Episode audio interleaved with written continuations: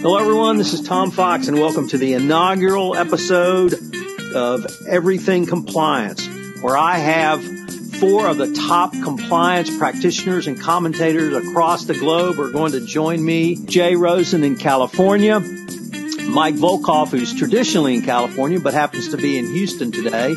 I am in Houston. Matt Kelly is in Boston, or Cambridge, I suppose I should say and Jonathan Armstrong joining us from London. So, gentlemen, welcome. Mr. Volkov, um, I wanted to ask you about uh, kind of the continuing conversation from the Yates memo through the pilot program and perhaps some of the uh, unintended consequences. Lanny Breuer gave a speech a couple of weeks ago at the FCPA blog New York City conference where he talked about the concept of deconfliction, which he said involves the government asking a company to halt its own investigation so that the government could be the first to uh, interview witnesses. And he opined that that could seriously impact, negatively impact a company because a company, of course, needs to do an investigation, not only determine the root cause analysis, but determine what steps are, are necessary for remediation. And a corporation has multiple stakeholders that they have to answer to uh, shareholders, the government, uh, their own employees. Uh, so there, there, there might be a, a deconfliction there, uh, as Mr. Breuer put it. But I guess what I wanted to use that as an, an introduction to ask you, what are you seeing as some of the unintended consequences of the Yates memo through the pilot program up until today? Well, thanks, Tom, and uh, good morning, good afternoon, good evening to uh, the panelists and to everyone. Um, you know, uh, it's an interesting issue you raised, Tom, because, uh, you know, Lanny Breuer raising this uh, deconfliction concern is somewhat of a concern, but I think it's a little bit exaggerated. I always felt that Lanny Breuer liked to make himself seem a little, you know, more important than he was.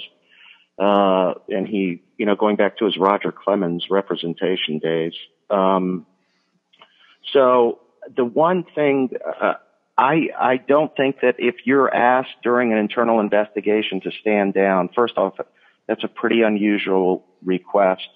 And oftentimes I think it may be linked to operational type things. For example, where they may want to have, they have an informant and they may want to, um, you know, wire up the informant and have them talk to somebody at your, you know, somebody at your firm or at your company who they may think is, you know, the main mastermind in this, uh, to build a better case or, you know, even to interview them, I think is interesting because that's usually going to be somebody who may lawyer up, take the fifth, and they want a chance to interview them without the lawyer being present. Whereas if you, do the initial internal investigation and you confront the person, they may get a lawyer, but it may be you, they may not trust you to do as good a job or to try to shape the interview or minimize the corporate sort of liability in the discussion that you have with that person.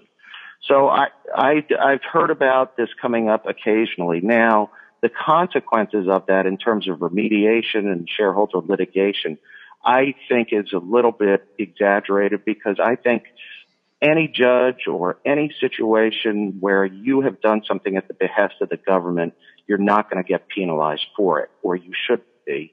Um, in the end, you should, uh, if you're helping the government or doing something because the government asked you to do it, the company in the end is going to still get a good settlement, let's say from the government. But I do see the one real tricky issue as to the company's ability to shape a story is somewhat uh, diminished when they're not controlling the information or access to important information. So that I think is probably, you know, uh, lawyers, internal investigation lawyers aren't going to like this at all. That's what I think. So, Mike, you ended with a point that I wanted to maybe transition into, which is at the same uh, FCPA blog, New York City conference, Richard Bistrong talked about these concepts from the potential defendant, uh, individual defendant perspective. And he said that if he was an individual being interviewed in a uh, corporate internal investigation and, and, he felt he was going uh, potentially like potential criminal liability, he would not talk to the corporate investigators. He would want he and his counsel to go directly to the Department of Justice for the reason you suggested, which is he wants to tell his story unfiltered by the company. Uh, you think that would yeah. could or would yeah. negatively impact a corporate investigation? That that now that is, I consider that to be a more significant point uh, rather than the, the first one, and the reason is that as the Yates memo turns and as corporate internal investigations become more like mini prosecutions, meaning, you know, we're doing the work that the prosecutors used to do 20 years ago. Uh, we're putting the case together and then presenting the case to the government and saying, here's your individual case. As that happens, and in five years, it's going to be a lot different because I think people are going to start to question the integrity of the internal investigation and hold us to, to standards like we are little mini prosecutors. And judges, I think, are going to start to look mm-hmm. underneath the, the quality of the internal investigation, the fairness of it. So as that happens, more and more individuals are going to just say, forget it. I'm not going to cooperate. I may lose my job, but at least I'm not going to lose my liberty by confessing to you you know, Mike Volkov, I'm going to get a, you know, a, a big name attorney and I'm going to, you know, run to the government and cut my own deal. And I'm going to take the fifth unless I get a good deal. And that's the way it's going to work. Now that I see, that I definitely think is going to happen. I am befuddled by how many individuals will actually sit there and talk to a corporate investigator when they really should have an attorney and they really should have you know, protection and cut their own deal with the government, run to the government. And that's your best shot to get immunity or the, you know, if you're the first person in the door, you've got a chance for the best deal you can get. Whereas if you sit there and wait for the case to be put together and you're the most culpable person, you're not going to get a deal like that when the company, after the company goes to the government. So that's a really good point. I think that's going to happen more and more frequently and derail the internal investigation process. Mm. Does anyone have any comments on uh, what Mike has said? Uh, it's Jonathan. I I agree with um, I agree with Mike. I think we're seeing it already. I've been involved in in some internal investigations, which um, I mean, I think there are two issues really. I think that sometimes internal investigators, particularly those who've come out of government, think they're still there. And there's a track record of that giving us difficult cases. You know, if you look at the Renault investigation in France, which is a complete mess, you know, former uh, special agents in France that uh, work for Renault and think they're still um, chasing down hoodlums all around the world and use very questionable techniques in their investigation and then try and flee justice themselves. If you look at the Deutsche Bahn investigation, where again the investigators think they've become some sort of superhero that can investigate 160,000 employees or whatever the number was at once. Um, we already have this issue that some people within corporations think they, because they're ex law enforcement, they have the same powers to you know, force banks to cooperate with them to bribe people because it's for the greater good. And at the same time, I think I think Mike's right really that that uh, sometimes in an internal investigation, the person that's got the spotlight on them is innocent, of course, but sometimes they're guilty. And if they're guilty, what is the disincentive for them to throw the dice and criticize the investigation and the way they've been handled, either to the corporation or to the um, or to an event, eventual prosecution. In Europe, of course, there are very easy data privacy challenges in most internal investigations, and I've seen them. You know, I've seen uh, somebody who was almost certainly guilty try and delay the investigation by using data privacy arguments. They lawyered up very quickly and and and got good lawyers very early. And and the net net is, of course, eventually we can still get the evidence, but there's a bit of a delay, undoubtedly. And um, whilst that delay is happening, they're at home on full pay. So the very worst that happens to them under European HR law in most jurisdictions is they get another three months' pay. Uh, oftentimes, I think corporations will pay them out for good because the investigation is challenging to run. And even if the investigation works well and you eventually get to a court, then they've got a chance to challenge the way in which the investigation was done again. So we have cases like Dahdaleh, which was this case where the SFO, the case was withdrawn from the jury after an SFO prosecution, where we still, I don't think, know the full facts, but US law firm has an investigation which includes interviewing people, and there are some uh, discrepancies, let's say, as to how that interview might have been conducted. And net net is the person who'd cooperated with government is uh, pleads guilty, and the uh, other individual pleads not guilty, and the, the trial collapses. So, I think the difficulty we have. Sorry to give a long answer, but for example, the SFO here are saying things like question whether lawyers should be involved in internal investigations because then we have privilege arguments and should someone in HR be doing the internal investigation instead? And frankly, I just think that's hogwash. Um, you know, we've already had difficulties with investigations being conducted badly. It doesn't get any better by recruiting somebody less qualified to do it.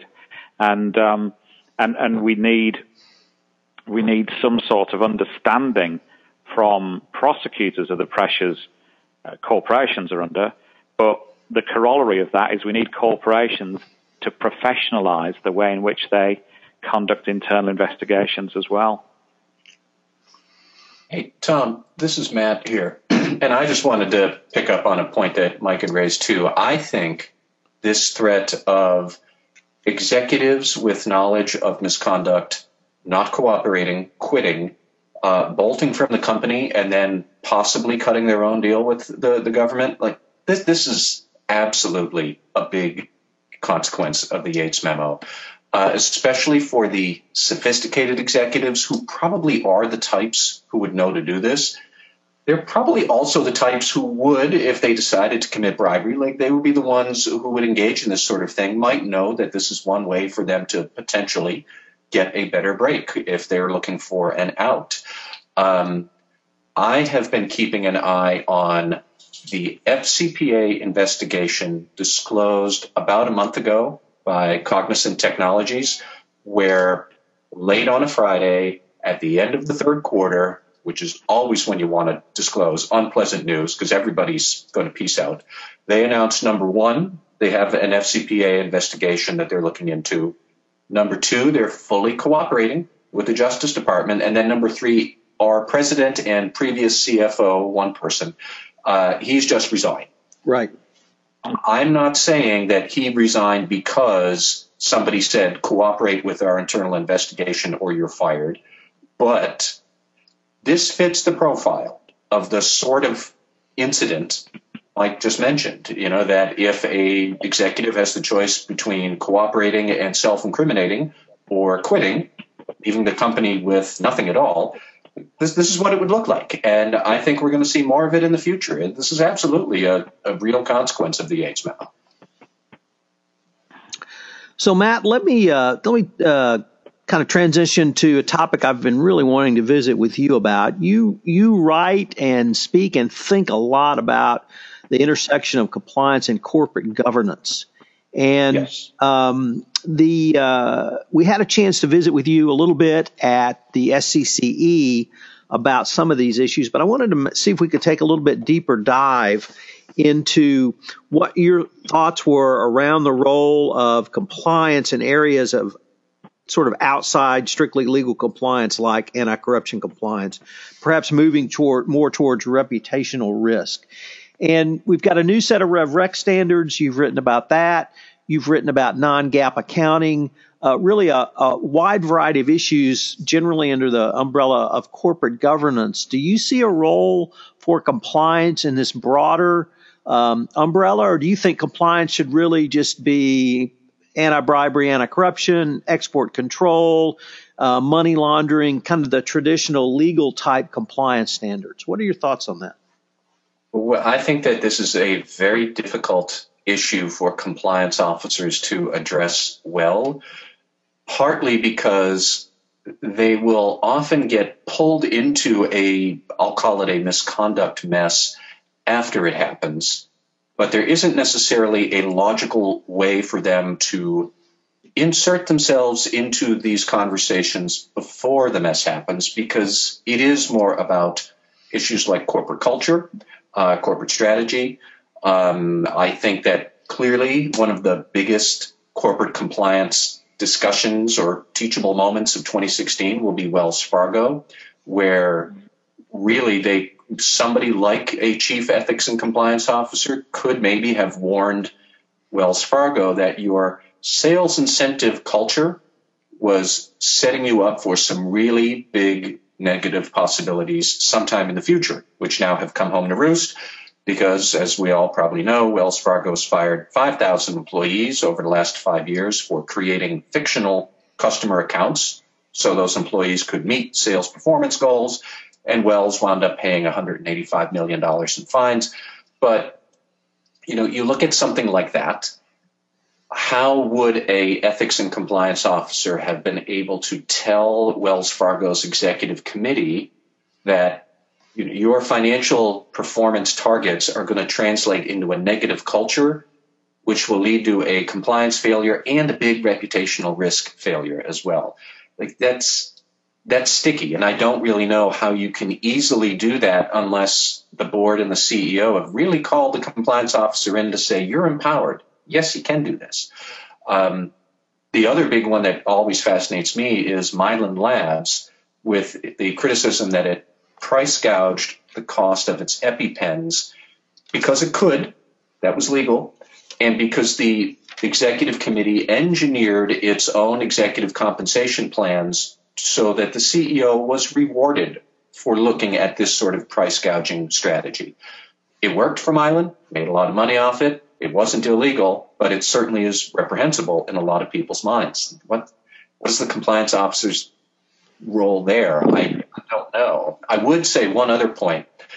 A lot of people will say compliance officers need to be empowered. That, that's you know the great empowered chief compliance officer, very important. We're always thinking of that in terms of they're separate from and don't answer to the general counsel, so they can do investigations and in pursuit of the truth. Now that's important. But for all of what I just mentioned here, the independence is really about so you're co-equal to and can answer to and stand up to the head of HR or maybe the CFO about things like setting corporate culture, dictating financial goals and how they might impact culture, how you change things. I think that's important too, but that's very different sort of independence than what we typically say about they can't be the GC because the general counsel is only interested in reducing liability. There's all sorts of other issues here that need an independent CCO that I don't know that a lot of executives have really thought through. That's what an independent CCO would mean. But but here we are. So, Matt, could I ask you, would, do you think that could even extend to something like when a company reports non GAAP accounting uh, revenue or figures in a public uh, 10K or, uh, excuse me, 8K or 10Q? Uh, could a could a compliance uh, professional have input into that from a reputational standpoint? Standpoint, or do you think that's really beyond the pale? You know, there are going to be cases like that, but non-GAAP, you know, you can run afoul with your non-GAAP metrics in two ways. A very by-the-book way, which the SEC has already warned about, that the presentation of non-GAAP is against rules that, you know, you put it in big point size, it's up in a headline, and then you bury further down that, according to GAAP, though, we actually lost a boatload. Well, okay, that's a very clear regulatory compliance and, you know, SEC filing issue Sure, a compliance officer can be involved in that.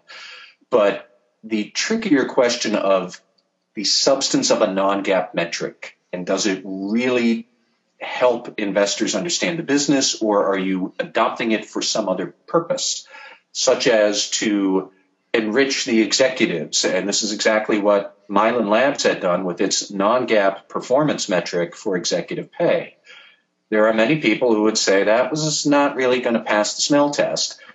It wasn't illegal, though, but could a compliance officer weigh in and say, the metric you're using is non-GAAP, but also has the side risk of not passing the smell test and creating reputation risk. I, that's a harder argument to make, and I don't necessarily know. That's more of an ethics issue than a strict compliance issue.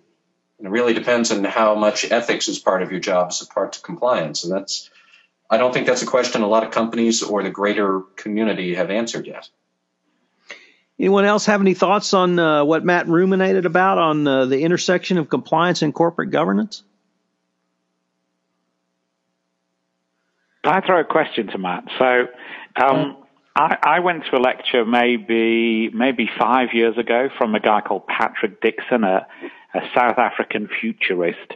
One of his predictions was that compliance departments will will cease to exist and they'll be replaced by what I think he called the Department of the Moral Compass. So they'll have to look beyond compliance at doing what the right thing is. It seems there's a current of that in, in what you're saying, is the map. I, I think it is because, uh, you know, really, when you talk about reputation, with who? Well, with the public. And the public has a very sharp moral compass that can be pretty easily triggered. And once you do, in hindsight, it's almost painfully easy to see, oh, yeah, we were setting ourselves up for a problem here. As in Wells Fargo, which really you know, was in a very unflattering problem. While there were compliance failures with Wells Fargo, the root of it was more like the ethics of a high pressure sales culture and you know stifling dissent. Um, so I I think that there's going to be more and more discussion of that because people, the public, are relatively unforgiving when it comes to reputational risks like that. Hmm. Interesting. Uh, Jonathan, if I could turn to you. Yeah. Um, we had some, I thought, interesting news out of the United Kingdom around the Serious Fraud Office.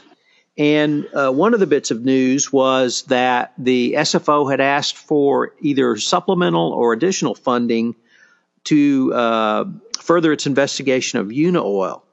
And so I wanted to use that uh, as an entree to have you help us understand why would the SFO need to ask for funding beyond their regular funding. And also, one of the things that I think caught the U.S. compliance um, press la- uh, last year was that uh, Theresa May uh, made noises that uh, the SFO uh, might need to be dissolved and folded into other departments within the uh, British government. As the new mm-hmm. prime minister, do you think the SFO will be under either attack or under pressure, or does perhaps Ms. May have some larger issues on her mind these days? I think as as we sit here, the day in which uh, Parliament has decided that the bre- uh, Brexit has to, uh, the way the day on which the courts have decided, at least uh, at first instance, that Brexit has to go to Parliament, then I think she does have other matters taking her attention, at least uh, today and, and, into the next week. But um, I, I, think the blockbuster financing for, for Unaoil is is interesting. So basically, the idea is that most government departments took a haircut under George Osborne in the, the Chancellor in the last ad- administration. But the SFO had this mechanism where they could apply for what's called blockbuster financing. And to do that, it was a little bit like taking a business case along to the Chancellor of the Exchequer. Now, any fines that the SFO can get or any payments go back into the Chancellor of the Exchequer, the sort of central pot that's roughly the equivalent of the US Treasury. So this mechanism was basically for the SFO to more or less do a business case and say, if you give me another 20 million uh, pounds of funding, then I think I'll be able to bring a case against this corporation and uh, and this will be for the greater good. Some say that as well as saying this will be for the greater good, there might be a line item that says, and I expect the fine to be 40 million pounds to pay back the 20 that you've given me to bring the case. I, am not so cynical as to say that happens in every case. Um, we know that the SFO have succeeded in getting blockbuster financing for the Unaoil case. We don't know the level of extra investment that the Chancellor's put into that case. Um, but it's been in the news this week particularly. The Unaoil investigation is apparently linked to a larger investigation into the engine maker Rolls-Royce. And that was the subject of a BBC documentary earlier this week. Uh, it seems that uh, there were, uh, to quote the documentary, thousands of emails released to an Australian journalist which may point at wrongdoing at Unaoil. It's important to stress, even if only for the sake of your insurers, Tom, that uh, Unaoil, Una Oil claim that they've been the subject of multiple uh, episodes of defamation, that their reputation has been unduly sullied in these emails, and that the emails were obtained as a result of criminal activity. But regardless, the BBC covered the story this week. And it seems that what the story relates to, and this is a theme we might return to in these in, in these uh, podcasts, is one of the reasons for the confusion seems to be a straightforward FCPA policy. So one of my criticisms of FCPA policies I see from US corporations is that they teach people what a facility payment is, what a facilitating payment, facilities payment is. And they say to them, you must not pay bribes unless it's a facilitation payment. Um, and the net net is, of course, that a lot of bribe payers then say, well, so long as I can fit within that definition, then the corporation thinks it's okay for me to pay the bribe. And this seems to be the Unaoil case, at least as expressed by the self-described whistleblower, that he said he paid what he called a facility payment to somebody, which he called a thick envelope. And he seems to be saying that he thought that was permitted because he believed, he says, that facility payments were permitted by Unaoil uh, I, am stressing and underlining and putting in bold the fact that that's his version of events, and we haven't heard Unaoil's yet. And that's presumably what the SFO are going to use their existing uh, resources and these new resources they've been given uh, to investigate. So, in some respects, it's an uncomfortable situation because, of course, the SFO are meant to be independent of government and yet to get funding for these blockbuster cases, these significant investigations, to get additional funding, they have to go along to government to authorize it. And on your second point, of course, that's also the concern about any reorganization of the SFO. There were good reasons originally that the SFO was made independent of other organizations.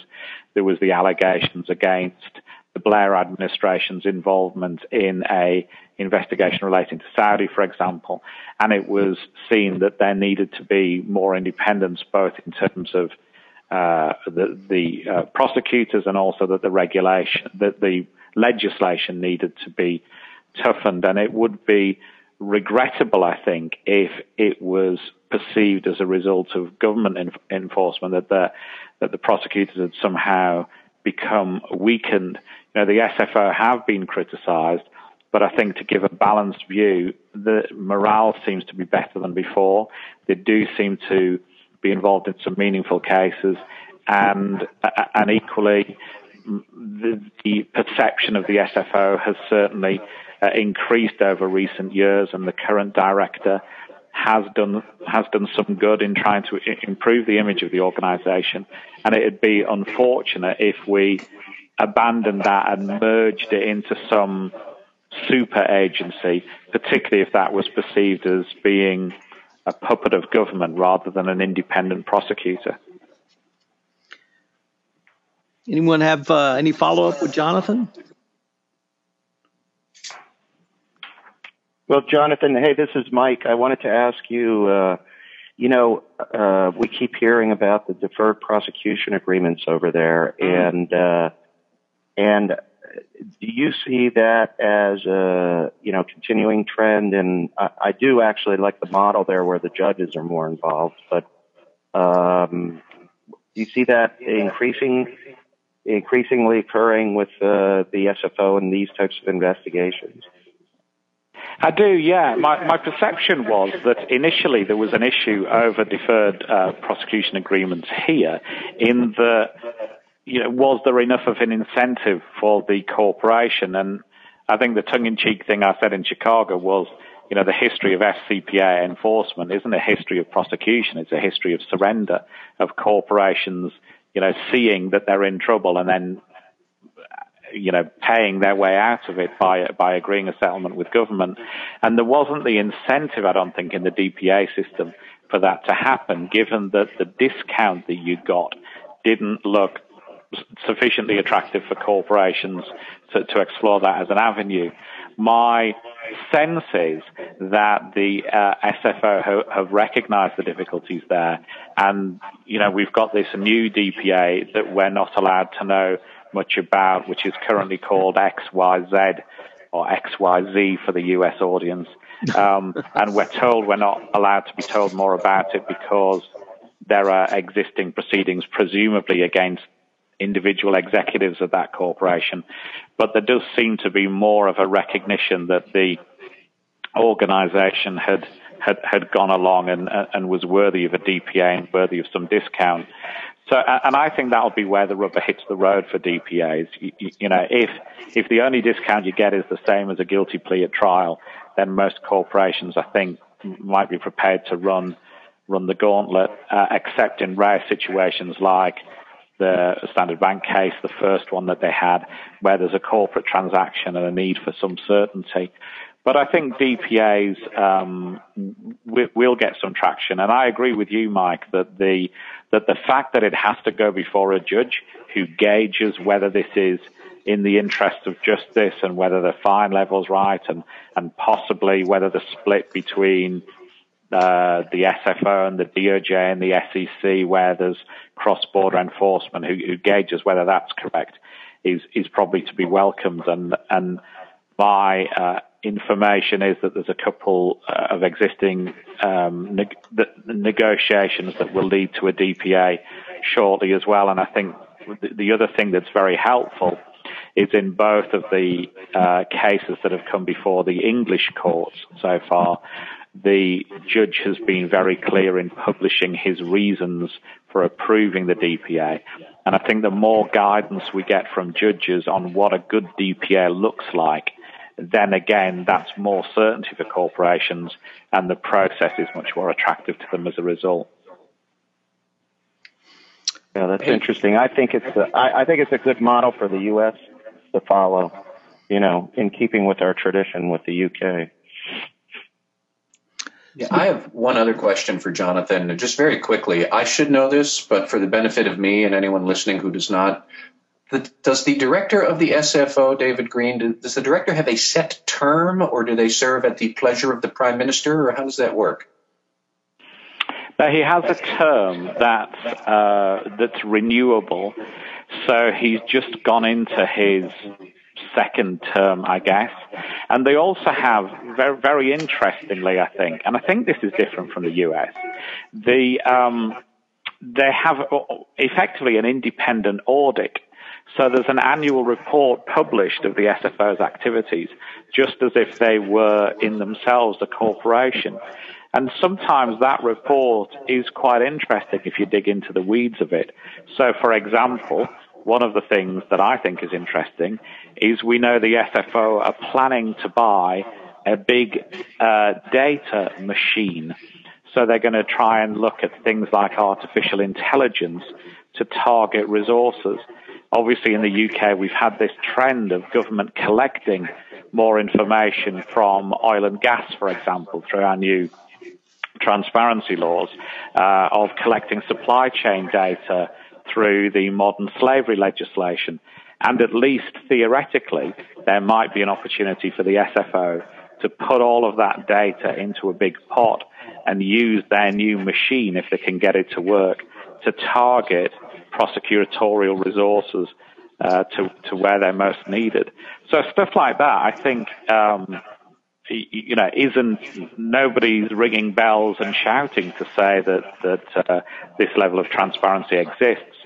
But I think that the combination of this fact that there's a like a quasi independent audit uh, and the fact that uh, D- David Green will put stuff like that into the report uh, is to be welcomed. And, and, and it's not really the same system as the as the US. I don't think it's as overtly a political appointment as my perception is uh, in the US. Although obviously you could point to things like Jim Comey's uh, actions over the last few weeks to say that he's much more independent than you might think. We may have to leave that discussion for another time. so uh, let me turn to Jay, Jay Rosen, Mr. Translations himself. Jay, you are an avid attender and chronicler of the compliance conference scene, and you've attended numerous conferences over the years, but even this year you've attended several. And I wanted to maybe pivot a little bit and ask you to uh, what what are your thoughts on some of the key differences that you observed? Some are clearly nuts and bolts type conferences, such as the SCCE. Uh, you just attended and wrote about the FCPA blog conference in New York, uh, which was a little more commentary focused. So, what are the strengths of each? Uh, but how should a compliance professional think through about selecting one or more cl- uh, conferences uh, to attend? So, uh, Tom, as the other guest said, thank you so much for uh, having me join the roundtable. And um, the question that you present gave me a real uh, interesting opportunity to look back on the conference year for 2016.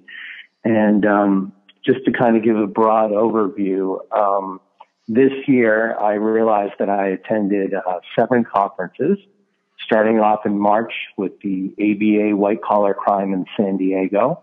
Uh, that was more of a group that was uh, specifically focused on white collar crime. Uh, we did a lot of talking about the Yates memo, and this was earlier in the year, so it was before the pilot program. Uh, next conference was uh, ECI, Ethics Compliance Institute. That was in Orlando, about 450 people and that was squarely focused on ethics and compliance.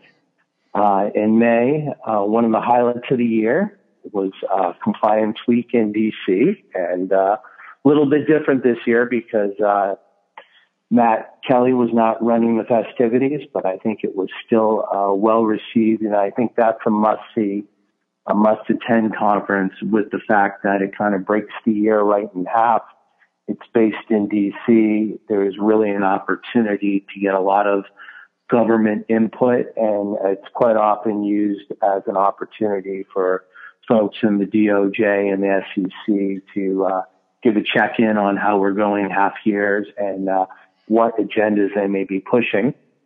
Uh, tried something new in June, the Association of Certified Fraud Examinators, and I attended their small gathering of 3,000 people in Las Vegas.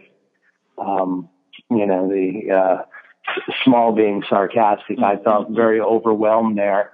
Uh, 3,000 people. There were folks that I have known, um, you know, that I've met along the way, but really, uh, I felt, felt like a very small fish in that big pond.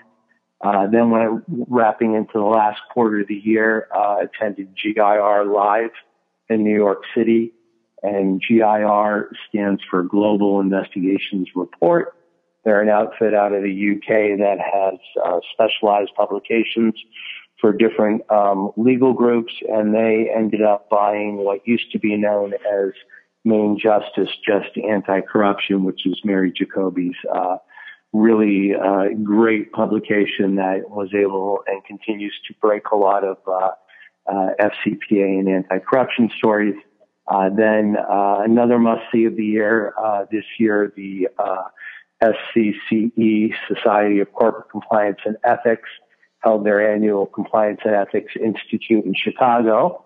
This is when the uh, last time our group got together, and that was kind of like a middle of the road type uh, numbers, 1,700 people. And then last week, as Tom said, we were both in New York City for the inaugural FCPA blog, and I pegged that at around 200. So I think what you really can do is organize your yearly uh, conference schedule uh, based on what you're looking to get out of these things. So if you're an in-house CCO and you're looking for fellow uh, CCOs to benchmark and network with, I think an organization that has more of a focus on ethics and compliance. So like ECI or SCCE, that might be the conference you want to attend. Um, I like to get out to DC, especially because I'm based in LA. So I think a, uh, a, a, trip to DC at one point is worthwhile. And, um, you know, I, I think what you also need to augment the conferencing with is can you do anything regionally? And I know, Tom, you're very active with Gerber, the Greater Houston uh, Business and Ethics. Um, what's the R for? Roundtable. Roundtable, should have known that. And, uh, you know, we have different regionals. There's a, a group in Chicago. There's a group in uh, the Bay Area as well. So I think it's almost like you can kind of custom design a program, but I think different people get different things out of them. Uh, the, the, other comment that you made earlier is my preference is uh, to have smaller interactive things rather than uh, have people reading off PowerPoint slides. So I think that is something that, you know, not only uh, presenters are aware of, but attendees um, lock onto that pretty quickly. So uh, it might be interesting to go around the table now and see, um, you know, how folks uh, either uh, agree or disagree with the uh, way I've kind of dissected the conference market space. So, Matt, you've actually run conferences. Maybe uh, this would be a good one for you to kind of step in and give your thoughts. Well, I, I agree with Jay about a lot of the conferences that he mentioned are worth going to. Um, I can say that, you know, when I have run compliance conferences, the actual coming together of everybody really is one of the highlights of my year when I do it. Um, I certainly enjoy SCCE's conference. Um, one conference I would recommend for those who are more in Sarbanes-Oxley compliance and SEC filings, internal control, uh, more to that end of it. Workiva has a annual users conference that typically will attract a good 1,500 people. Uh, it's also usually in the fall. Uh, disclosure from time to time, I do some guest blogging for Workiva, but I think I would try and finagle my way into their conference anyways. I've been there twice now, and it's really outstanding for that. Um, and I also agree that uh, what Mary Jacoby has done and their look at investigations, that's all very good too. Um, I personally like conferences not huge, not thousands and thousands, but anywhere from one to 2,000 is a really nice size. You're going to find, no matter what your interest is, you're going to find something there that you like, and it won't be overwhelming. Um, but uh, those are my kind of, that's my quick take. Jonathan, you not only attend uh, conferences here in the United States on a regular basis, but what uh, what might be your thoughts on some of the the top events in uh, Europe or the United Kingdom, and are they really different in focus from those here in the United States? Uh, to, to, be really frank with you, I tend not to go to that much in uh, in the UK. Um, I think there's a very small compliance community in the UK, really, and obviously the bulk of our business is for multinational corporations. Um, the SCC also has a conference in Europe, so that's in Prague next year. Uh, it was in Prague last year, and it was a it was a good event, and um, and I think Prague promises to be so as well. I'm um, uh, just if I can trail it for a moment. Um, I've persuaded the British ambassador to the Czech Republic to come and talk on an ambassador's view on Brexit. So I'm hoping that'll be quite a neat panel. And, and to Jay's point, really, I am liking these uh, interviews rather than, um, you know, rather than a forced PowerPoint. I uh, had the privilege, I guess, of interviewing Max Schrems uh, ten days ago, the you know the man who brought this case that brought down Safe Harbor. And honestly, I'm I'm not bigging myself up, but I think the Q and A format, particularly with somebody who knows a bit about the topic and can dig in, uh, I think most of the delegates said that they got more and more out of the event than a stock PowerPoint that, by Max's own admission, he's given 200 times.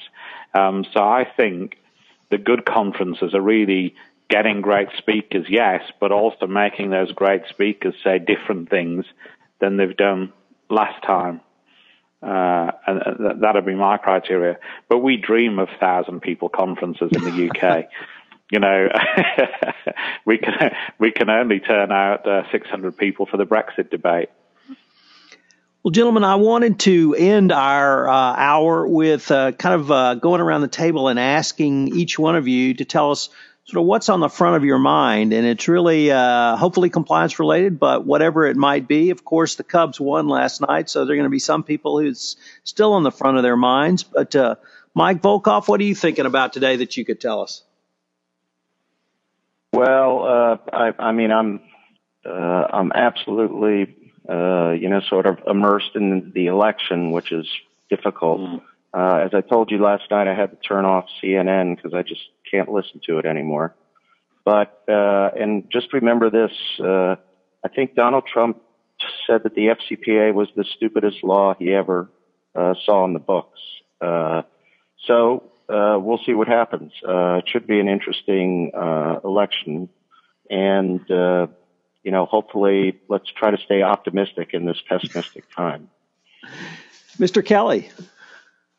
Sure. I got two things, uh, both of them actually coming out of Europe. Number one, uh, I am told by my acquaintances in France that the French lawmakers will have their final adoption of the Sapin II anti corruption law sometime the week of November 8th.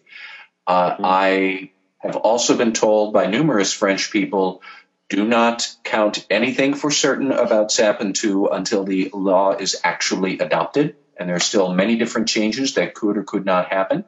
I don't think the law will substantively change from what it already has been proposed, but who knows? Uh, but that final text, I guess, should be ready by November 10 or so, and I'll be curious to see what's in it. And the second thing that is on my mind also coming out sometime in November is the first ever corporate human rights benchmark, which is a nonprofit group that has collected corporate disclosures about things like conflict minerals, uh, their supply chain, human trafficking. This group came up with a questionnaire, collected all of the data 100 large global companies have disclosed about it, put it through their formula, and are going to publish a ranking of those companies that pay the most and best attention to human rights. They're doing this specifically to see whether institutional investors can take that and squeeze better corporate behavior out of them over time so the company can move up the rankings. I'll be curious to see how this actually works in practice. And the very first benchmark should come out by, I think, around mid November. That's what I heard. We'll certainly look forward to that. Jonathan, what's uh, on the front of your mind today? Um, I, I, mean, I just to pick up those other two points. I mean, I think we uh, have gone beyond laughing at the U.S. election to being genuinely concerned.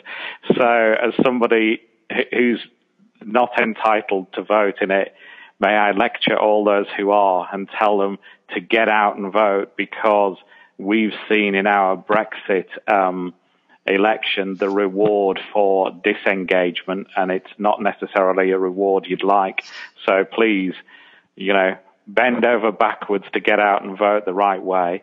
Um, Sapin II, I hear the same uh, about you uh, uh, as, as you do as well. I think it's an interesting piece of legislation. I was in Paris, as I say, week before last, and it's interesting that it seemed to me that many people are saying the driver for this law isn't France, you know, getting concerned about corruption.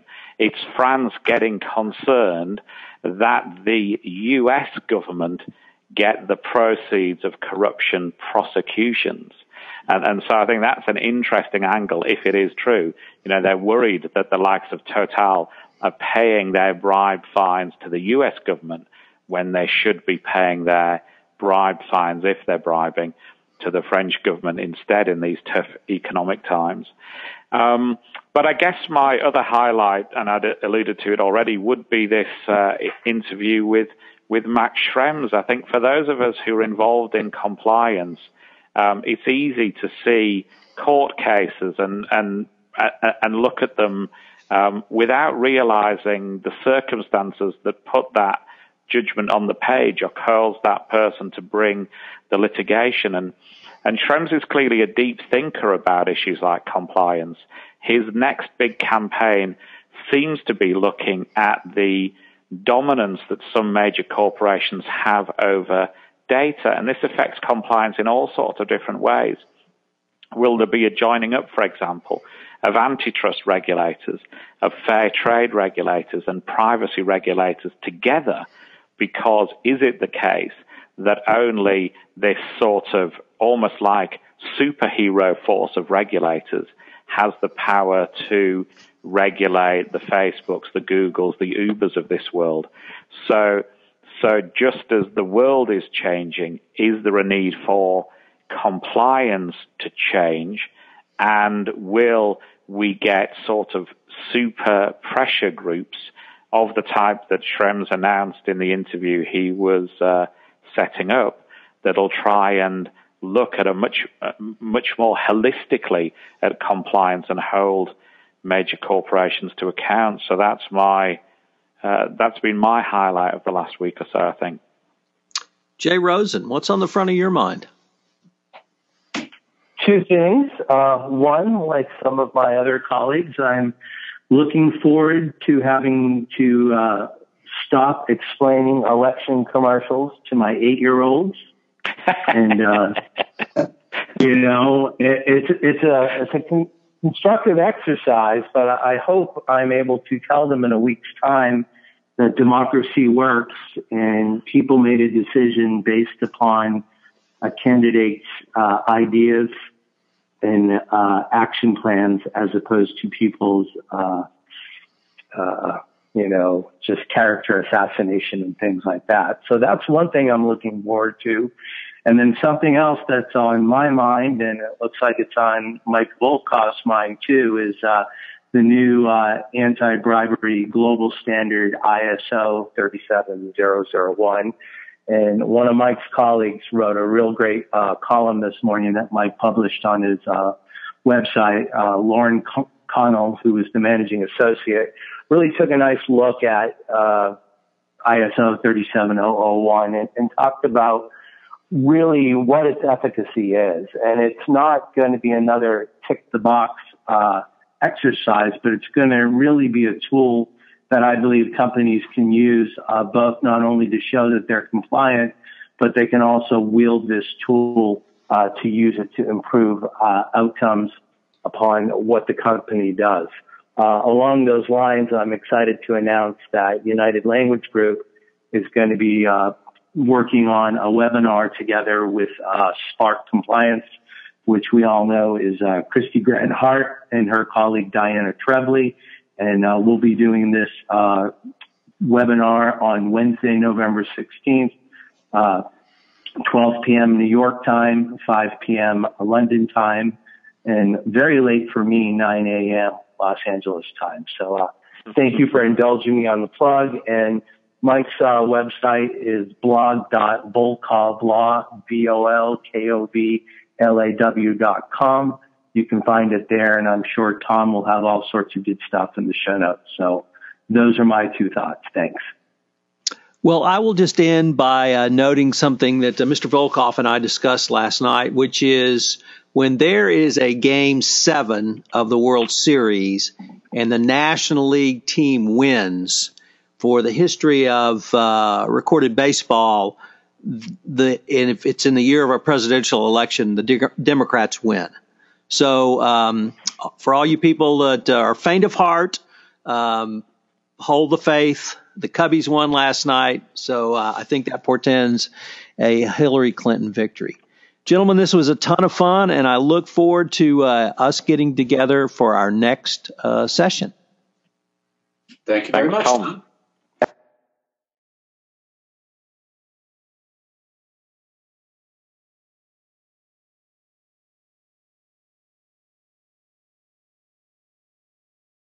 This podcast is a part of the C Suite Radio Network. For more top business podcasts, visit c-suiteradio.com.